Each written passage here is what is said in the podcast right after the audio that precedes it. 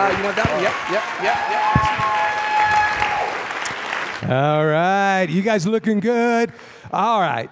First off, I love Jeff everything that you just said. If I got to add on to that, Psalm 62 1, David cries out, My soul finds rest in God alone. In God alone. Now, I say that as a church that is always filled with angsty college students who are all just excited about what am I going to do vocationally? What am I going to accomplish in my life and my gifts? And I want to be expressive to the world. And, and I'm always like, just simmer down. Your soul finds rest not in your giftings, not in your vocation not in your platforms. In fact, actually, once you log a few of those and realize they don't fulfill you, you know, it's going to start changing something in you. You're start you're going to all of a sudden be like, "Oh, that's right. My soul finds rest in God alone." How did I, why did I think that that opportunity or that income level or that platform or that th- whatever was going to fulfill me? Well, okay. So I you have to establish that I don't ever, ever, ever, if I have jealousy in my heart towards anyone, that is a sign that there's something wrong. There's idolatry in our hearts, and that we haven't understood Psalm 62 1. That means there's unsanctified ambition that is snuck into our dreams. Okay, so you have to you have to deal with that kind of stuff before you even talk about your vocation, your mission. Otherwise, your mission will always be toxic. Okay, so you, th- that's really what I was trying to say yesterday is let God purify your motives. Let Him become your all in all. Let Him be the place where your soul finds rest. And then suddenly, spouse, vocation, all these things will find their proper place in your life and won't be idols. Okay, does that make sense, everybody? Okay, now, but once we get beyond that, like when we start dreaming, when we start discerning vocation, all these types of things, how do we think about this stuff in a way that actually makes sense and that will actually fast forward us to that? Now, one of the things that I'm always telling our college students at Substance is that you're, you, a calling is built of two things an internal calling and an external calling. And I want to define this for you. You note takers, write this down because every destiny the, the mission that God has for us requires both an internal and an external call. Now, what do I mean by that? Okay. An internal call is what you feel you are called to do, right?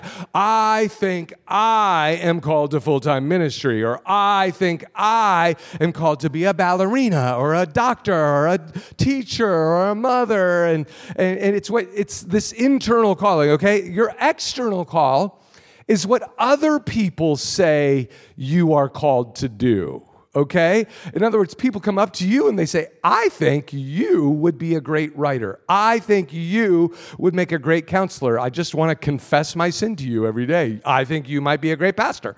I think, you know, again, you're, you're, it's, it comes from the outside and you know you're hot on the trail of God's calling when your internal call matches up with your external call, okay? Now, we've all seen the mismatch, right? You're the, you know, 900 pound ballerina wondering wondering why people don't want to acknowledge your gift, right? And, and you're like, but I have a gift. Why won't people see it?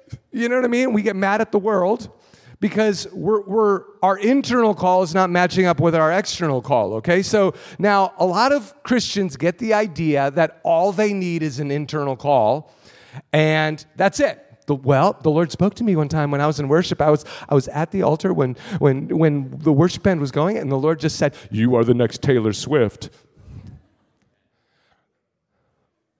Until the world, I just don't understand why the world can't see that. The Lord called me, okay?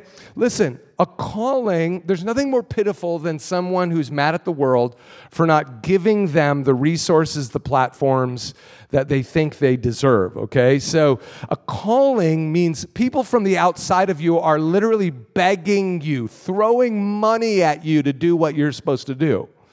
So resources should never be a problem when you're in that place, okay? Your fruitfulness, okay? And I just let me let me say it this way. Like for example, I didn't even want to go into ministry um, I was talked into it, okay?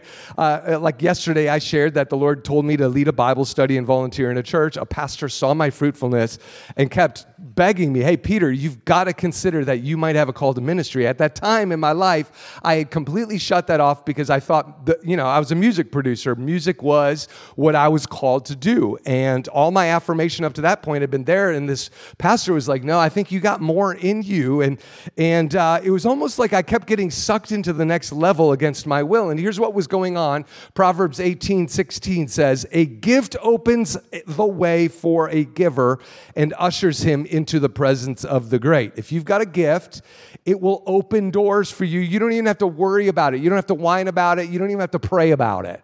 Okay? You just have to worry about your character so that when God does open that door, you have the character and the integrity to sustain the weight of that opportunity, right? So, so if you have a call calling for something, it'll create room for you, it'll open doors, it'll call out for you. Your true skills will pay the bills, is, is what I like to say. Now, there are two people you cannot accept an external call from.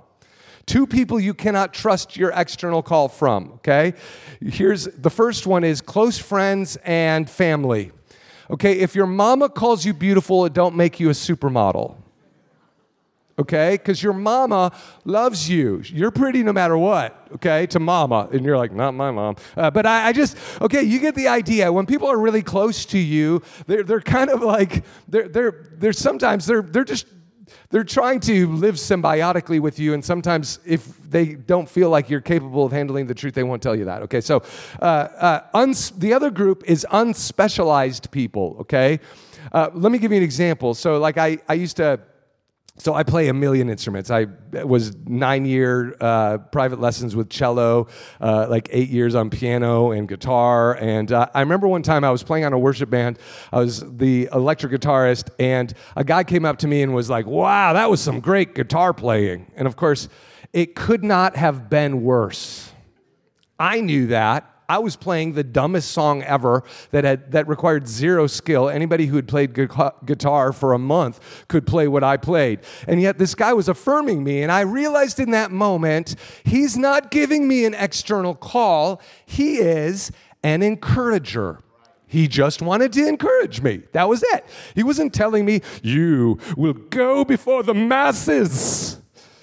Okay? He was just telling me, hey, I was glad you, you did what you did. Okay? Encouragers. Now, you, my point is, is he was not an expert. If I wanted to find out if I was a world-class guitarist, I need to get around a world-class guitarist who does it all the time and gets paid really well to do it, and he can tell me if I have the skills to pay the bills at that level. You see what I'm saying, okay? Place yourself around experts and don't go to the mediocre ones who affirm you and tell you what you want to hear. Go to the ones who will actually uh, be really, really blunt, will be really, really honest, will break it down for you and help you think straight. Now, to take it one more higher level, okay, I wanna, I wanna throw a little chart up on the screen called the And uh, it's a Japanese word that means life worth, okay, the ikigai. And, and it's a four circled Venn diagram that will basically ask four questions What do you love? What are you good at? What can you be paid for? And what does the world need, okay? And when you answer these four questions and, and live in the convergence of those four questions, it's called your ikigai, your purpose. Now, to, to remember it, I always think of like a teenage girl, like, ew, he's such an icky guy. Okay, so. Um, uh, anyway, take that for what it's worth. I, I don't think that your life worth actually comes from anything in this diagram. I think your life worth comes from Christ okay? Because if you're a Christian, your value doesn't come from your behavior, but who lives in you, okay? I still love the diagram though, because I think it's helpful in, in helping us identify these four areas. Now, the, the important thing about these four areas is you also need an external call in all four of these areas. It's not enough to just say, oh, what I think I'm good at, what I think I'm passionate about, because a lot of times we lie to ourselves because we've conditioned our self esteem to be dependent upon things that are not, in fact, true. And it's hard to see that sometimes, okay? Here's the brilliance is that if you get off centered in any of these four questions, it results in the four classic frustrations. If you're always lacking money, if you're always lacking stability, significance, and opportunity, then you probably haven't accurately discerned it, or You have, but you haven't lived in the center long enough. You just need to log another five, ten years. Does that make sense? Okay, now this diagram is all over the internet I K I G A I, I K I G A I, Ikigai. Now, here's, here's what's unique about this season of your life that is unlike any other season. Okay? Most college students spend 99% of their time with other college students. Okay, now that it's fun because it's fun to kind of, you know, especially be around a lot of Christians your age. And uh, but but the the flip side so you're eating with other students, you're living with other students, you're studying with other students, and and having a church filled with twenty somethings. Do you want to know what one of their biggest regrets that I hear once they hit thirty is? It's almost all the time. It's man, I wish I would have surrounded myself with more people who were a season of life ahead of me. Okay, why? Because they're thinking differently about the icky guy. They're thinking differently about calling. They're thinking differently about success than, than your peers are, okay? And, and I, this is why I always tell, especially people that come to Christian schools, you still want to be plugged into a local church, even though you get chapel every day, because church is not about you getting another sermon. It's literally about you getting more mentors who are a season of life ahead of you. Does that make sense? Okay, because coming back to the ikigai, if every one of us has the tendency to get off centered, to move towards one thing to the exclusion of others, just my passions versus my gift, or what the world needs, but not what I actually can bring to the world. And, and so the whole idea behind godly mentors, it's to it's like it's like centering clay on a potter's wheel. It's way harder than it looks, but it requires massive pressure and friction. And if you don't have a bunch of people in your life, life giving you massive pressure and friction, chances are you're just going to be a really, really weird shaped pot. Not a whole lot of function there. And I think I, the world is filled with really weird Christians who have a strange and maybe undiscerned sense of calling. And so I, I just, you know, as, as one, one last example of this, I, I remember there was this guy, I read about this in a newspaper, a guy who was collecting religious art. And he wasn't wealthy, and, and the art that he collected wasn't very prestigious, but whenever he'd see something cool, he'd purchase it. And of course, one time he happened to have a party, and one of the guests at his party happened to be the curator for the Metropolitan Museum of Art, which is probably, if you don't know, it's like the second largest museum in the world. Um, and so this, this art collector is showing this curator all of his unimpressive art, okay? And you're not gonna, you're not gonna impress that curator, right? Because he's around works of art that are all like in the five, 10 million range. But he was showing all the knickknacks that he had acquired over the years to this curator. And, and suddenly the curator sits down on this guy's couch and he took interest in this little paperweight that he had sitting on the coffee table and the curator asked the guy he's like where did you get this little this thing and he goes oh that old thing he goes actually yeah a, a priest gave it to me and I, I think he paid 50 bucks for it at like a garage sale and and I thought it made a great paperweight on my coffee table. And uh, he's like, wow, you know, uh, would you mind if I took a look at it and took it into my laboratory and had some of my, my analysts look at it? And the guy was like, why? He goes, well, I think it might be a little older than you think it is. And he's like, go ahead, go ahead, check it out. Well, it turned out that what this guy had on his coffee table was a piece created by Donatello, uh, the teacher of Michelangelo who painted the Sistine Chapel. Okay? And this guy was using literally a $5 million work of art as a paperweight. Okay, now the moral is if it wasn't for that curator, that treasure never would have been unearthed he never would have even seen its value and he could have gone to his grave not ever really discovering one of the bigger treasures in his life. And I think the same thing is true with your calling, okay? I got talked into ministry. I did not see a teaching gift. I saw a paperweight. In fact, actually, when I was in college, I was awkward from the pulpit. In fact, actually, I had a guy tell me, don't talk whenever you get up to lead worship because it's just really weird and abstract and overly poetic and nobody can follow you. You know what I'm saying? But, but I, I didn't see a teaching gift. I saw a paperweight, and thank God, I happened to be around a mentor who saw something in my life that I did not see and put the friction on my life until I could discover what was the real treasure in my life. And, and so, like, and, and at that time, I, I was blessed enough to have a mentor who just kind of took me under his wing and started mentoring me. But now I realized I actually have to be intentional about my mentors.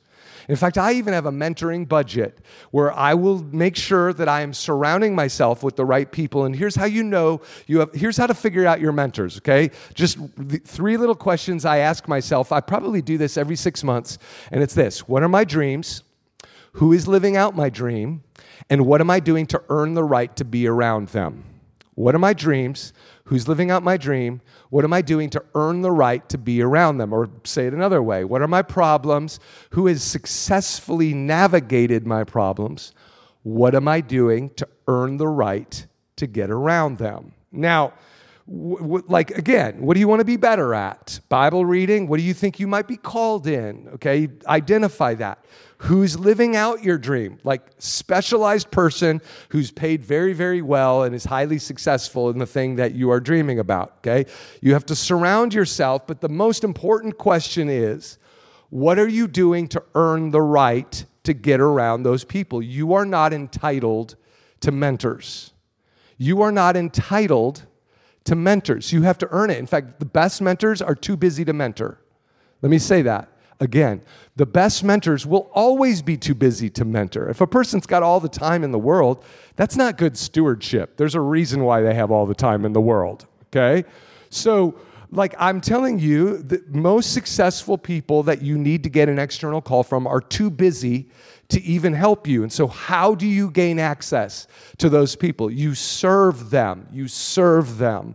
I'll never forget, I had a young man come up to me and uh, I, I, I pretty much only spend time mentoring lead pastors as, as like, so like I'll like even this weekend I'll be in Houston, then the next week I'll be in Liverpool, London, then the next week I'll be in Germany, and almost entirely I spend it with lead pastors and my staff. Okay, so when a person asks me to mentor them, I usually tell them, "Hey, if you want to be mentored by me, be mentored by my staff." Okay, now this guy came up to me and he goes, "Would you please mentor me, please?" He was a college student, and uh, I I told him, I'm like bro, I really, really love you. I would, lo- I, if I mentored you, I wouldn't have time for my family and my staff and the other people I mentor. And I could tell it was like, it was like not what he wanted to hear. He kind of went away dejected, like, ah. and, and so then I, so then all of a sudden, a month later, he comes up to me and he's like, Pastor Peter, this is going to sound strange, but I felt like the Lord said, go up to Pastor and offer to mow his lawn for free all summer. And so I like no pressure, but if you would like to uh, a free lawnmower, I would love to do it for you. And at first I was like, huh? What's the catch? You're like, what do you mean? He goes, you don't have to talk to me. You don't have to do anything. Just literally, I'll show up, mow the lawn, and sneak away. And I'm like, are you going to do a good job? And he goes, I promise, I promise it'll be great. So sure enough, he did that. And of course, every week I would look out my window and there he would be mowing my lawn. And, and you know, of course it was hot. And so I'm like, ah, heck, hey, hey, bro, come on into the house. Like, you know, I gave him access to my refrigerator. And, and then, you know, like he'd get whatever, a, a, drink of water. And then after a while, he'd be like, Hey, Pastor Peter, of all the ministries that substance I should serve in, which one would you say I should go for? And then I'd be like, why don't you do this? And then he'd be like, thank you, I'll see you next week. And then he'd walk off. And then uh, the next week, he'd get another soda and he'd ask me another question. Hey, Pastor, I have these two job opportunities. Between these two good ideas, what's, what do you think is the God idea? And I'd be like, well, I think that. And then he'd say, Thank you, thank you. Okay, listen, by the end of the summer, that dude got more of my time than half my pastoral staff. He like tricked me into mentoring him. And I thought that was brilliant like I learned about how to get mentored from that guy. You know what I mean? And so then I immediately was like, well, I need to apply that strategy. Again, what are my dreams? Who's living out my dreams? What am I doing to earn the right? to get around them. And so I started working that with so many people. I even and I still do this, okay? As one as if I could end with like this, okay? Even recently. So we we started a, a record label and um, couple years ago, I, I, went back into producing electronic dance music, had a lot of success with it, um, mainstream electronic dance music, progressive house. And I, I knew there was all this opportunity to do it. So we, we started our own record label. We're getting ready to actually have a band tour all over the United States and all over. We're actually setting up a global tour. And I, I, I'm new to this, okay? I've never done all the, the, you know, venues all over the place and it's complex. And so I thought, well, who's living out my dream? I thought Elevation has been really good at this recently, and so I'm going to call up Steven Furtick and and just try to get around him. And if I can't get around him, then you know, like I, I don't care if it's his assistant, assistant's assistant's assistant who you know who you know, I don't care. I'm just going to like whatever I got to do to earn the right. And so, sure enough, you know, I did that. And eventually, you know, Steven eventually said, hey, fly down. You can spend a day. And then I'm like, well, what can I do to serve? Take stuff off your plate. And he said, well, I want you to host this person. I want you to drag these people to my next roundtable. Done and then I uh, was there. I'm like, what else can I take off your plate? Well, do you think you could um, actually host Elevation Rhythm at your downtown campus and do an event? And I'm like, done. And then it was like, eventually, listen, what was crazy about it was serving. Eventually, I got access to the people that I really needed access was was not even Steven. It was like I needed access to his like YouTube analyst guy, you know, like the nerdy guys that understand all these types of things. And and all of a sudden, I got access that I didn't that that that that I wouldn't have gotten had I not been a servant. Now, listen, I'm not going to say that everybody just throws their doors wide open to you, but I do believe that you reap what you sow. And even the people that I have sowed into, where, where maybe I didn't even get the access, guess what? God always opened the door for me. Why? Because I reap what I sow. I give access to other people. I share my resources with other people. And that goes right back to yesterday. A generous person prospers, right? Or Cornelius' life. And so I, I'm, I'm saying this because I just, I believe that every last one of you can, can he, he, God wants to unlock it but He's never going to unlock it for you until you really give your life to some other mentors that are able to do it at the proper time. Because actually it, your, your life is an arrow in the hands of a mighty warrior. That's how the bible describes us as kids.